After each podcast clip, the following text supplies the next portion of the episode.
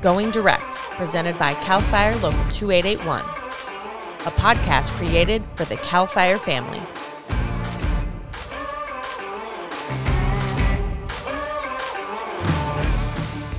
Hello, everyone, and welcome back. It's a new year, and we have a lot of good episodes planned for 2022. On today's episode, you get a recap on our annual convention, and President Edwards gives a vaccine update and gets candid on negotiations and staffing. We also hear from your new state rank and file director, Peter Bochter.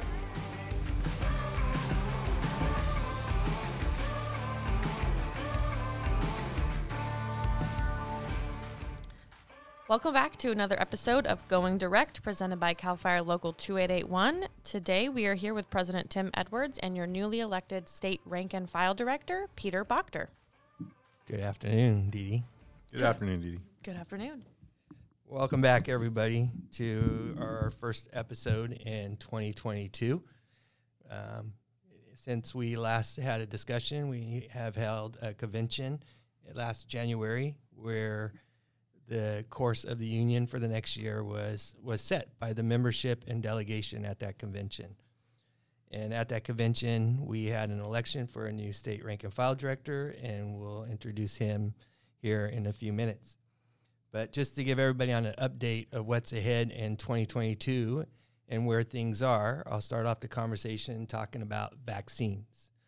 We are still under uh, vax, our test scenario with the governor and we are trying to stay there. As some may have read recently in the newspapers, there is a push by a group of legislators to mandate vaccine vaccines on state employees.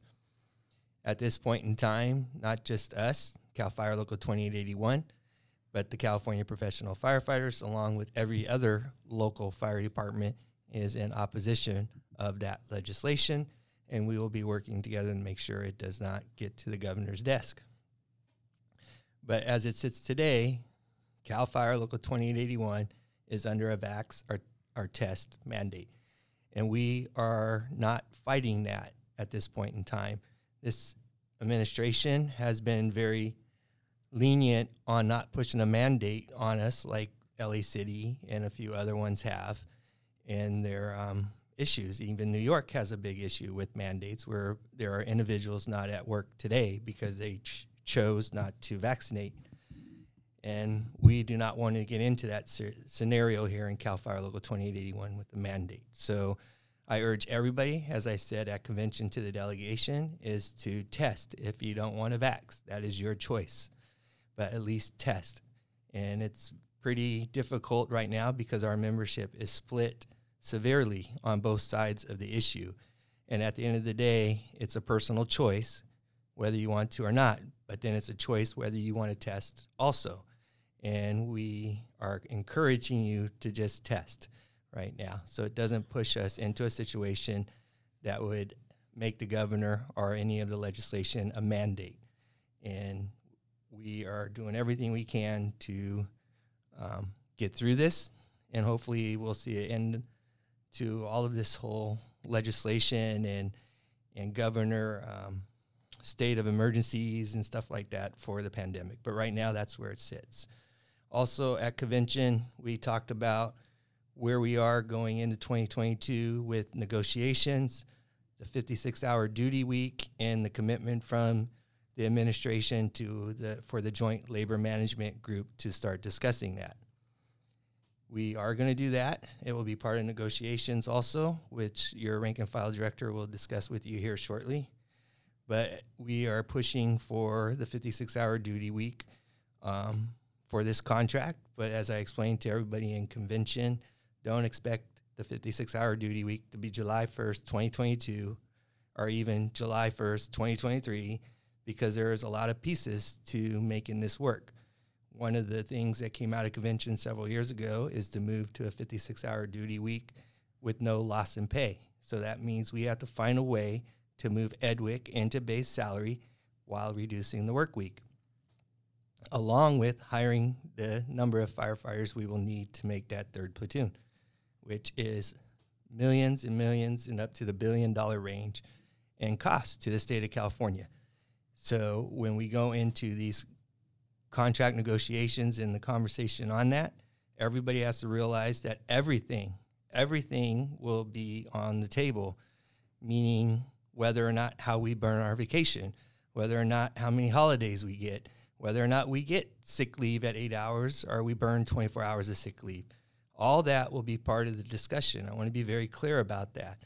If we are looking to compare ourselves to the 20 departments we compare ourselves to now that work a 56 hour duty week, we and the other side of the table will definitely be looking at how they earn and burn vacation, how they earn and burn sick leave, and how many holidays are accumulated throughout the year. So I want to be very clear. There's no behind the scenes on this. That will be on the table.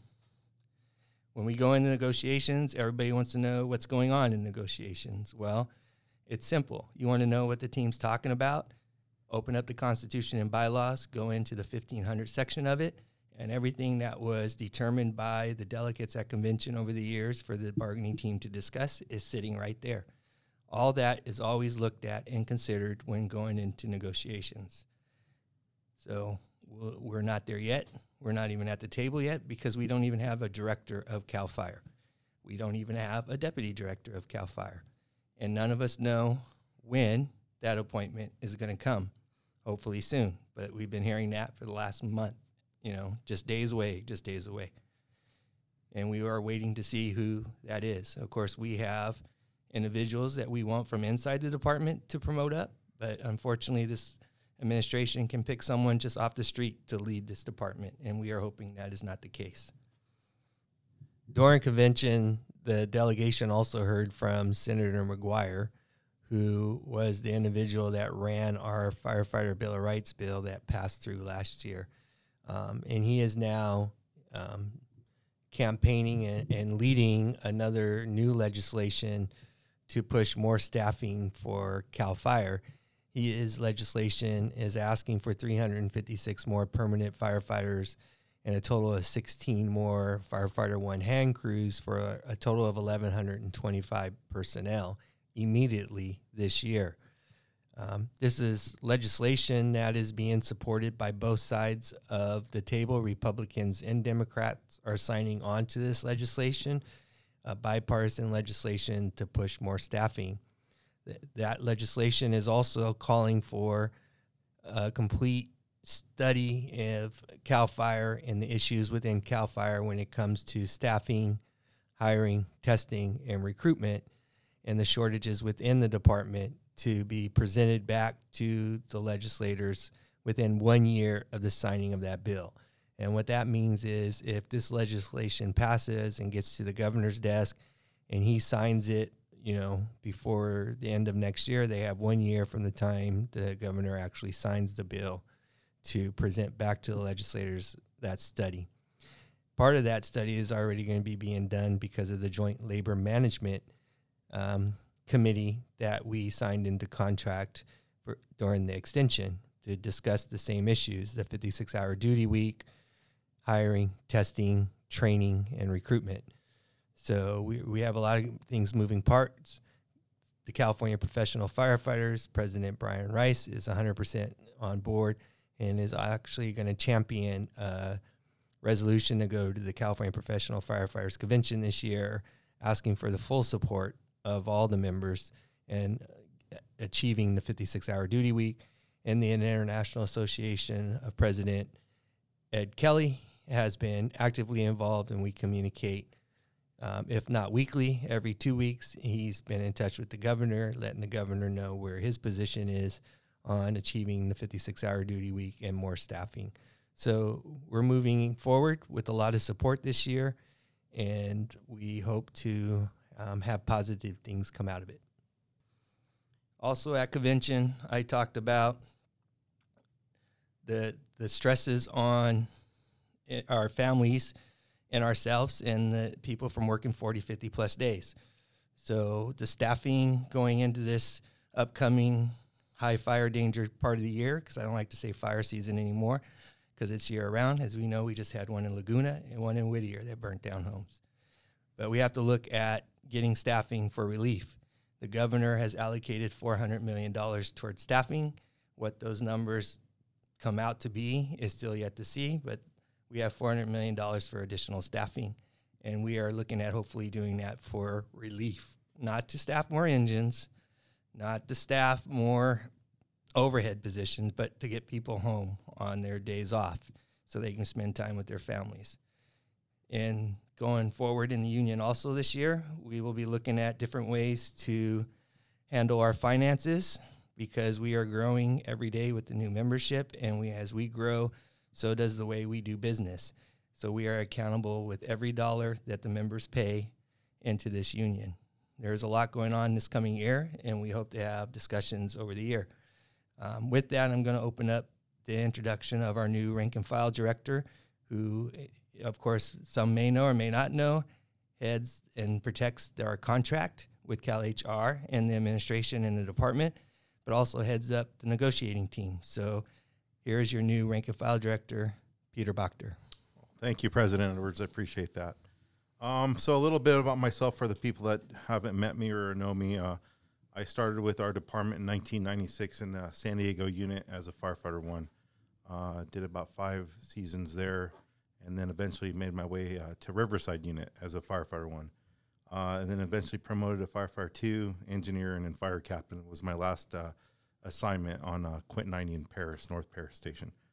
Um, so uh, I've been a union officer for about 13 years now. Um, most of my work has been in the rank and file shop uh, in RRU um, during the tenure of uh, Director Pimlott. Uh, during that tenure, PSP was created, and uh, our shop was extremely busy uh, with those those years in the the Pimlott era. Um, so I I then transitioned to a vice president in uh, in Riverside. I did uh, basically uh, membership services, helping our uh, our uh, members basically uh, deal with funerals and or illnesses or injuries, and I also um, did the orientation in our South Academy at Ben Clark Training. Um, this came up to light last year, um, where I felt the need to run for this position. I hit the ground running immediately with my politicking up and down the state, um, and gained traction every time I spoke with the chapters and districts, and it just uh, basically enforced and reinforced the confidence that I can come up here and do this job. Um, so, you know, obviously I got elected. I'm pretty privileged and honored to be sitting in this chair today. Uh, obviously, uh, Tim spoke a little bit about the bargaining and what it's about, and we were just uh, we just sunshined the department uh, legally, uh, so that will open up uh, essentially the transition to bargaining. Um, I will be bringing up the bargaining team here in the next couple weeks so that we can have a uh, transitional teamwork, team building opportunity with each other.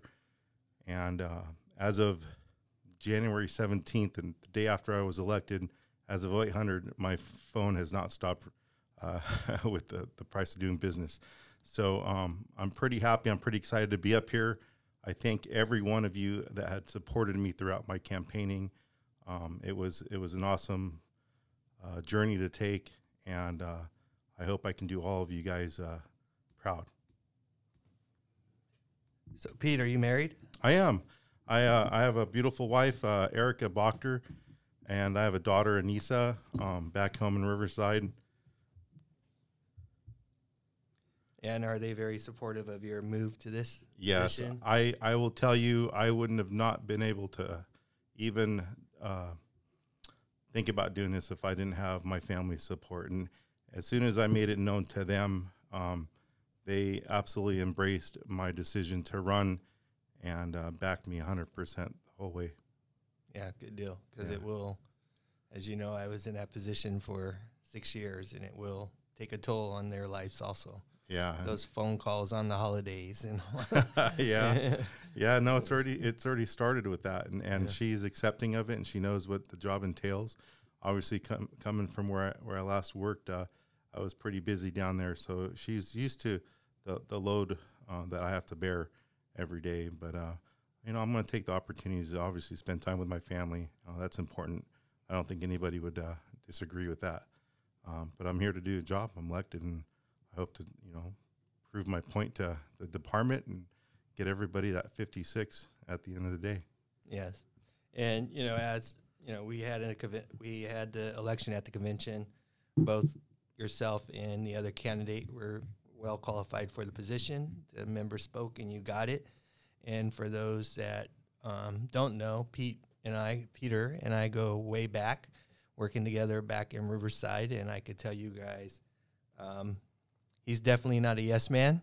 So I know he's going to keep me in line also, and that you have someone that's going to speak his mind and not be afraid to just on uh, individual pressure from outside. So I think you're in good hands by Bochter being elected. So Thank you, Tim. Appreciate nice, that. nice to have you on board and look forward to moving this organization forward. Thank you. I'm excited. So at convention, there are priorities set by the delegates that you elect at your individual chapters and districts to attend. And we do usually the top three um, priorities of the delegation. So just so everybody knows that they haven't gone to our website yet, where all this is posted and can be found, is the top priority was to try to get everybody back to three three percent at fifty for the retirement. Second place was the um, I'm trying to read it myself. Sorry, the 56 hour duty week, which I just just discussed with no loss of compensation. 4800 time, which everybody knows the governor vetoed this go around and said to d- deal with it at the negotiating table. So that will definitely be there. And when tied for it is, of course, the pay compaction, which is, of course, part of negotiations already. So these are the top priorities that came out of convention by the delegates that you elected to attend. And I want to be clear with everybody that doesn't understand the process. None of this organization moves forward that is not guided by the membership and set priorities at those at the convention. So if you want to know all the resolutions that were um, at convention and the ones that passed in their status, please go to our website to look it up. If you don't have access to the website, please get in touch with our membership coordinator or our communications specialist there, Ms. Didi Garcia, to try to get you on it. Um, we will be trying to push out more information via text and emails. If you are not getting those, then we do not have your correct information. So please update that too. I want everybody to understand the address the department has will probably not be the address we have if you've moved or anything like that. You have to update it with the union, and that is through our membership coordinator or through our um, website. So please do that. We are looking to try to get individuals up this coming year. I have reached out to LA City Freddie Escobar, who I was hoping to have this week. Unfortunately, he is dealing with the COVID and the mandates in LA City and was unable to break away. But I really want him to come up and speak because I hear a lot of our members comparing us to LA City, especially in the South. And LA City is having a very, very difficult time with the whole COVID mandates themselves. So I want you guys to be able to see the other side of things and understand how, for lack of better words, fortunate we are to have a mandate and test, mandate our test scenario right now. Um, that's it. That's all I have for you to open up this year with. Just a quick little update on where the union's going and where we come out of convention and the direction we were given coming out of convention. So um, we will be in touch. I thank you for your time and have a good afternoon. Thank you, everybody. I uh, look forward to working with all of you in the future. And uh, if you have any questions, uh, you can get a hold of me by email or my cell phone. Thank you. That does it for another episode of Going Direct, presented by Cal Fire Local 2881. Make sure to hit that follow button so you're always uh, in the in the know whenever there's a new episode out. And if you have any questions that you would like President Edwards to answer um, in future episodes, please feel free to send us a message via our website at calfirelocal2881.org.